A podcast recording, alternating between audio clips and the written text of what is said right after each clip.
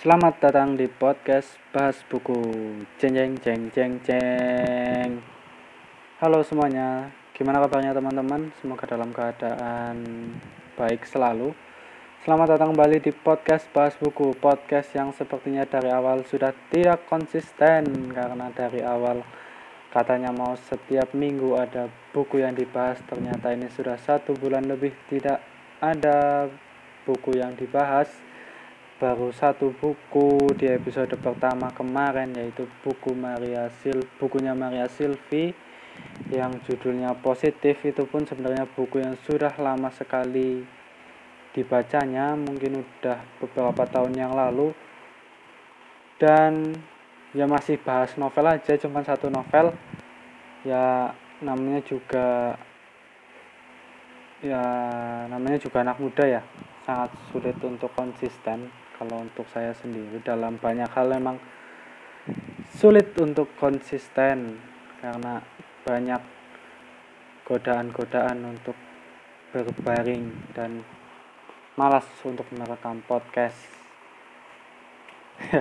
uh, dan mungkin di episode sebelumnya udah bahas novel Positif karya Maria Silvi. Sebenarnya pada video kali ini bagusnya bahas yang lebih serius, tapi karena memang uh, semangatnya tidak terlalu baik dan mungkin buku-buku seriusnya udah lama dibaca, jadi kalau buku serius kan perlu dibaca lagi, dipelajari lagi, di ya pokoknya harus riset lagi lah, dan itu membutuhkan waktu yang lumayan lama juga, nggak bisa langsung record. Maka pada video kali ini eh maaf pada podcast kali ini kita akan kembali membahas novel, dan novelnya sepertinya bahkan lebih ringan dan lebih santai dari Positif, yaitu novel yang berjudul Jane.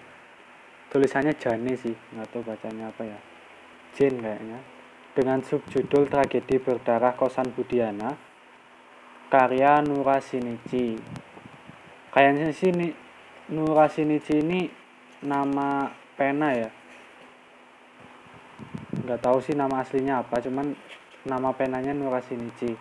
Dan beliau beliau beliau Nurashinichi ini penulis di Wattpad, dan salah satu karyanya, karya yang pertama dipublikasikan itu buku ini, Jane, Tragedi Berdarah Kosan Budiana. Dan novel ini sudah menjadi, di sini ada sih tulisannya Highest Ranks Number One Top sepuluh Wattpad.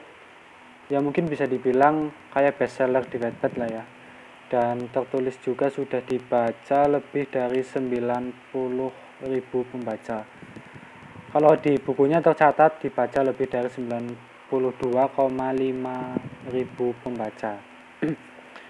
Dan ya reputasi yang cukup baik, sembilan puluh ribu pembaca itu pembaca yang sangat banyak ya. Tapi apakah bestseller Wattpad bisa kita setarakan dengan bestseller buku fisik? Nah, itu yang akan kita bahas pada podcast kali ini. Dan mungkin karena ini novel ya, karena novel itu kebanyakan apa ya, akan banyak hal-hal yang berkaitan dengan selera pribadi. Jadi disclaimer aja di awal, saya katakan ini mungkin banyak yang merupakan apa ya, pendapat pribadi, bukan pendapat yang objektif seperti itu. Oke, dan pada podcast kali ini ada beberapa hal yang ingin saya bahas. Yang pertama, jelas dari cerita, tapi tidak akan diceritakan dari awal sampai akhir karena tidak akan ya tidak akan spoiler, karena kalau diceritakan dari awal sampai akhir spoiler, nanti malah justru teman-teman nggak mau baca bukunya. Karena harapan saya setelah dengar podcast ini nanti teman-teman tumbuh minat untuk membaca bukunya seperti itu, atau juga mungkin minat membaca buku-buku yang lain, bukan kemudian setelah membaca ini malah tidak membaca buku, kan malah tidak berguna berarti podcast ini seperti itu. Jadi mari kita mulai pembahasan pembahasan buku Jane, Tragedi Berdarah Kosan Budiana. Jadi Jane ini ditulis oleh Nurashinichi, diterbitkan oleh Scrito Books Publisher tahun dua ribu sembilan belas sih, buku baru, dan ada total halamannya dua ratus lima puluh empat halaman. Ceritanya sih sampai dua ratus lima puluh satu halaman aja ya. Dan sebenarnya ceritakan tentang apa sih? Jadi novel ini kan dari judulnya sudah jelas banget ya genrenya. Tragedi berdarah sudah jelas genrenya adalah genre horor. Dan apa? Premis yang diambil itu premis yang sangat sederhana, yaitu mengenai kos-kosan yang angker, kos-kosan yang berhantu seperti itu. Mungkin di antara kita mungkin banyaklah yang sering berandai-andai bercerita mengenai kos-kosan yang angker seperti itu. Dan mungkin pernah cerita gimana kalau kos-kosannya itu pernah terjadi pembunuhan dan lain sebagainya. Dan itulah yang diangkat oleh Nurashinichi dalam buku ini, yaitu mengenai kos-kosan yang ternyata di kos-kosan tersebut beberapa tahun silam pernah terjadi kasus pembunuhan tragis. Dan ya mau tidak mau sang tokoh harus menyelesaikan atau mengungkapkan kasus tersebut. Jadi ya sesuai judulnya, tokoh utama dari novel ini adalah Jane, seorang mahasiswi tingkat akhir yang akan menjalani K K N di sebuah daerah yang jauh dari tempat tinggalnya. Jadi dia harus ngekos, dan seperti tadi disampaikan, kos-kosannya ternyata pernah mengalami atau pernah terjadi kasus pembunuhan yang tragis. Jadi sejak malam pertama Jane tinggal di kos-kosan tersebut sudah langsung dihantui oleh arwah penasaran dari korban pembunuhan itu. Dan anehnya, ketika Jane uh, tinggal di kos-kosan tersebut, itu ternyata kos-kosannya masih kosong. Dia menjadi apa ya, dia menjadi penghuni pertama dari kos-kosan tersebut. Jadi ya mungkin apa ya, Jane juga sedikit bingung, tapi ternyata dijawab oleh pemilik kos, yaitu adalah Budiana, yang mengatakan bahwa ini kos baru dibuka. Jadi ya sudah, Jane langsung ya melupakan saja masalah mengenai kos-kosan yang sepi yang tidak ada penghuninya itu.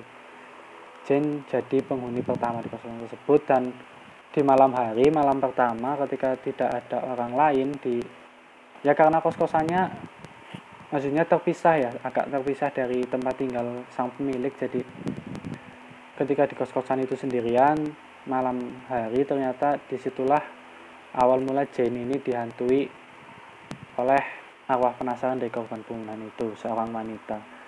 Dan itu membuat Jane sangat ketakutan sampai ya sampai akhirnya sampai pagi lah ya, sampai pagi ketakutan.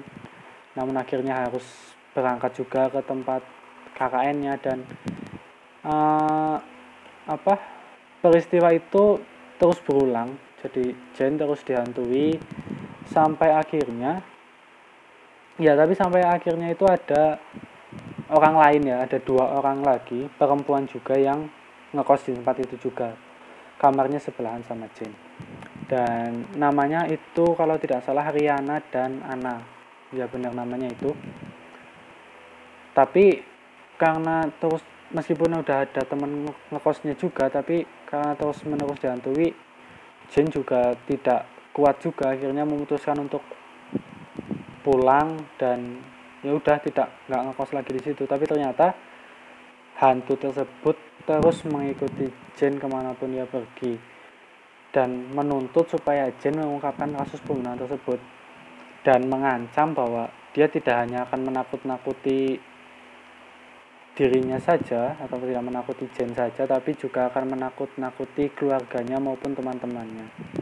Hal ini yang membuat kemudian Jane mau tidak mau harus kembali ke kos-kosan tersebut dan mengungkapkan kasus pembunuhan tersebut sesuai permintaan si hantu.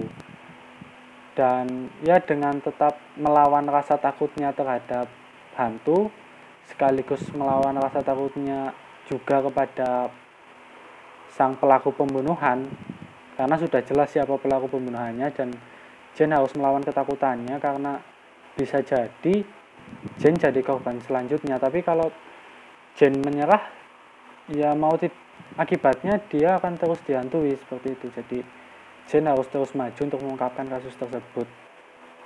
Seperti itu. Jadi kurang lebih cerita dari Jen tragedi berdarah kosan Budiana itu seperti itu. Premis yang diambil, plot yang digunakan juga sangat sederhana. Kos-kosan yang berhantu, udah itu aja, tidak ada yang lebih sebenarnya. Dan memang karena apa premis dan plot yang diambil ini sederhana, jadi buku ini apa menjadi buku yang cukup ringan untuk dibaca dalam sekali duduk, dan sekaligus bahasa yang digunakan juga santai dan ringan, bahasa sehari-hari. Jadi uh, ya sangat cocok lah diguna- dibaca untuk sekali duduk, nah, seperti itu.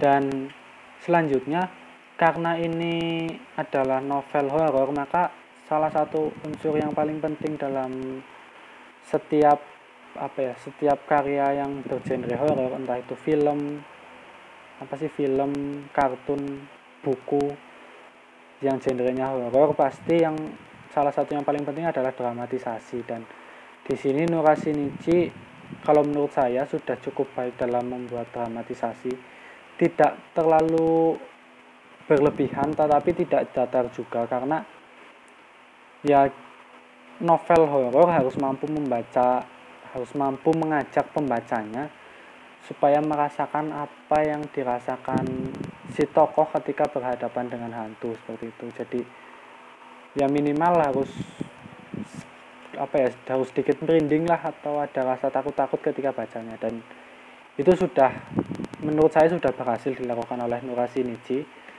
dan tidak berlebihan, karena kalau terlalu berlebihan juga kita jadi masa gini sih gitu, kok kayak kurang natural aja kalau berlebihan. Tapi kalau datar juga kesan horornya akan berkurang dan membuat buku itu menjadi buku yang membosankan, buku yang datar seperti itu. Jadi dramatisasinya baik menurut saya, tapi tetap aja ada beberapa kekurangan. Tapi kekurangan ini menurut saya bisa dimaklumi karena seperti yang disebutkan di awal, novel ini adalah novel yang diambil dari Wattpad gitu ya. Jadi beberapa kekurangan bisa dimaklumi karena pada awalnya dipasarkan untuk platform online yang gratis gitu. Uh, beberapa kekurangan yang saya tandai atau saya rasakan, yang pertama adalah mengenai bahasa. Tadi sudah saya jelasin ya kalau bahasanya itu ringan, mudah dipahami dan bisa dibaca dalam sekali duduk lah, tidak terlalu berat. Tapi jadi gini, tapi gini, jadi buku ini itu menggunakan sudut pandang orang pertama, tetapi dari beberapa tokoh. Jadi sudut pandang itu kan, sudut pandang orang pertama itu kan menggunakan kata aku, tetapi si aku ini kan novel ini dibagi menjadi beberapa bagian lah. Di sini kurang lebih ada empat puluh bagian lah. Bagian-bagian itu bukan ha- yang sudut pandang akunya itu bukan hanya dari Jane, tapi dari beberapa tokoh yang lain. Jadi ada beberapa tokoh yang kemudian menjadi orang pertama atau menjadi si aku dalam tokoh tersebut. Tetapi bahasa yang digunakan untuk menyampaikan tidak disesuaikan dengan latar belakang latar belakang tokoh tersebut.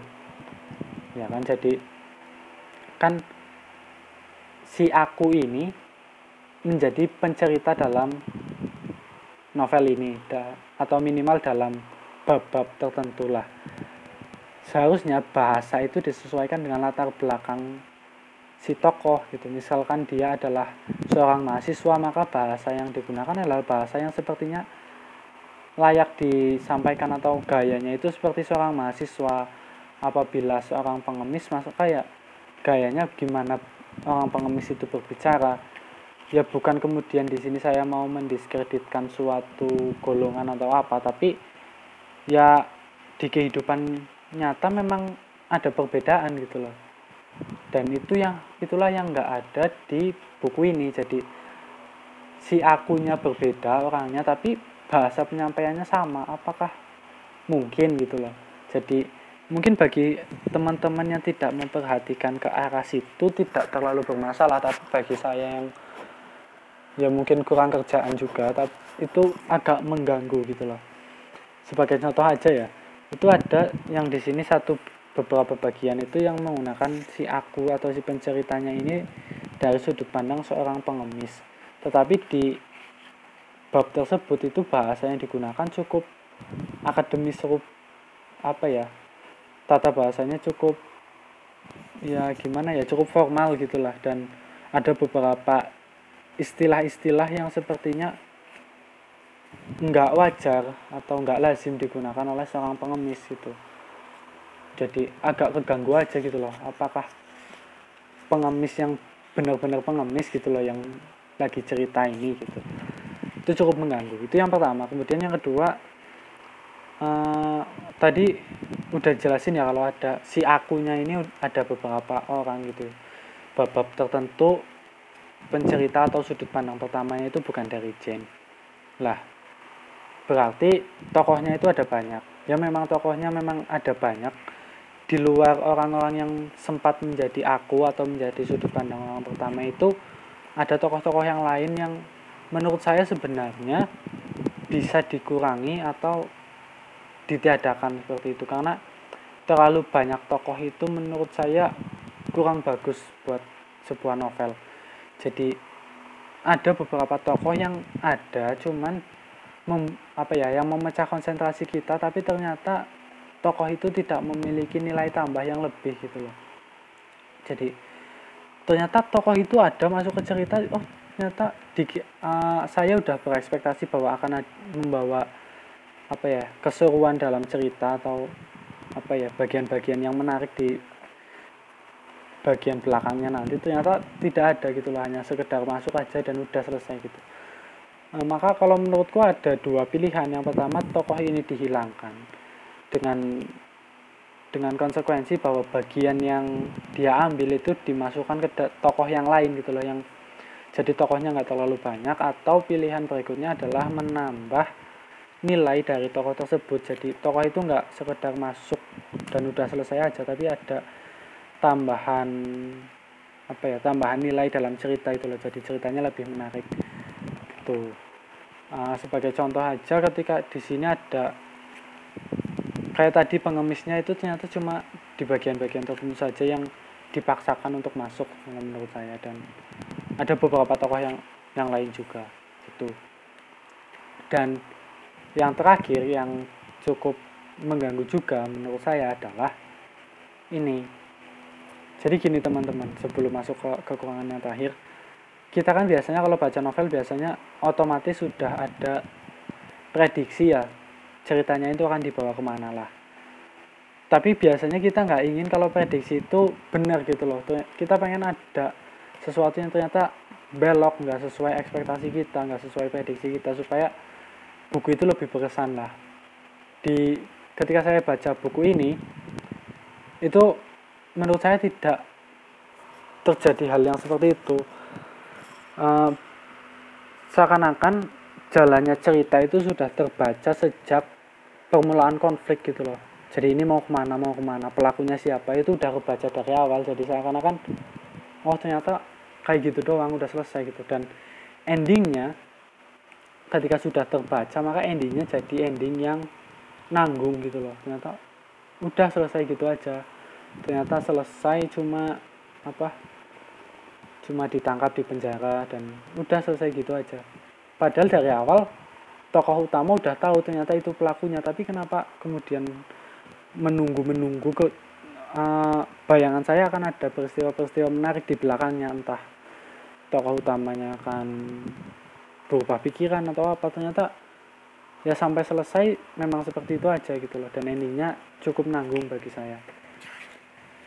Seperti itu. Dan di akhir pun ada bagian-bagian yang dari awal menurut saya akan bisa menjadi apa, nilai yang menarik dalam cerita, ternyata di ending juga hanya ditutup dengan bisa dibilang satu paragraf atau bahkan satu kalimat yang tidak menambah kesan menarik dalam cerita. Misal ada, misalnya ya ini contoh aja, ada teman dari tokoh utama, teman dari Jane yang dia seakan-akan tahu sesuatu mengenai kos-kosan tersebut.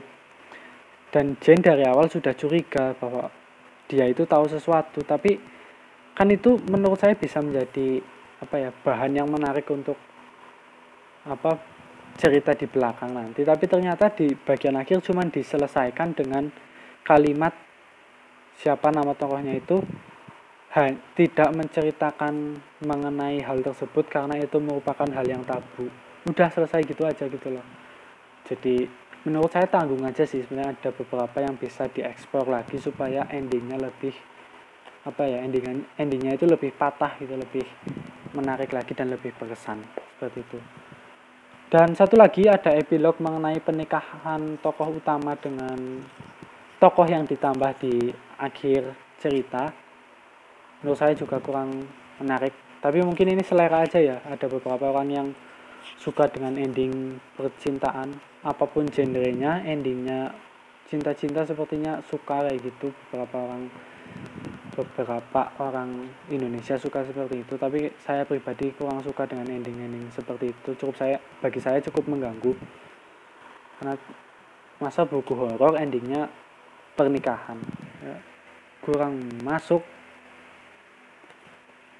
Mungkin itu aja sih dari saya. Semoga bisa menjadi pertimbangan teman-teman mengenai buku ini, dan mungkin teman-teman bisa follow Twitter podcast bahas buku di diat underscore cm, diat underscore cm.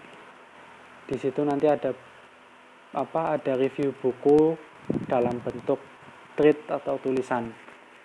Jadi mungkin dibuat tweetnya dulu, baru dibuat podcastnya, atau kebalik, mungkin podcastnya dulu terus dibuat tweet, atau mungkin ada yang ditulis di Twitter tapi tidak ada di podcast ataupun sebaliknya.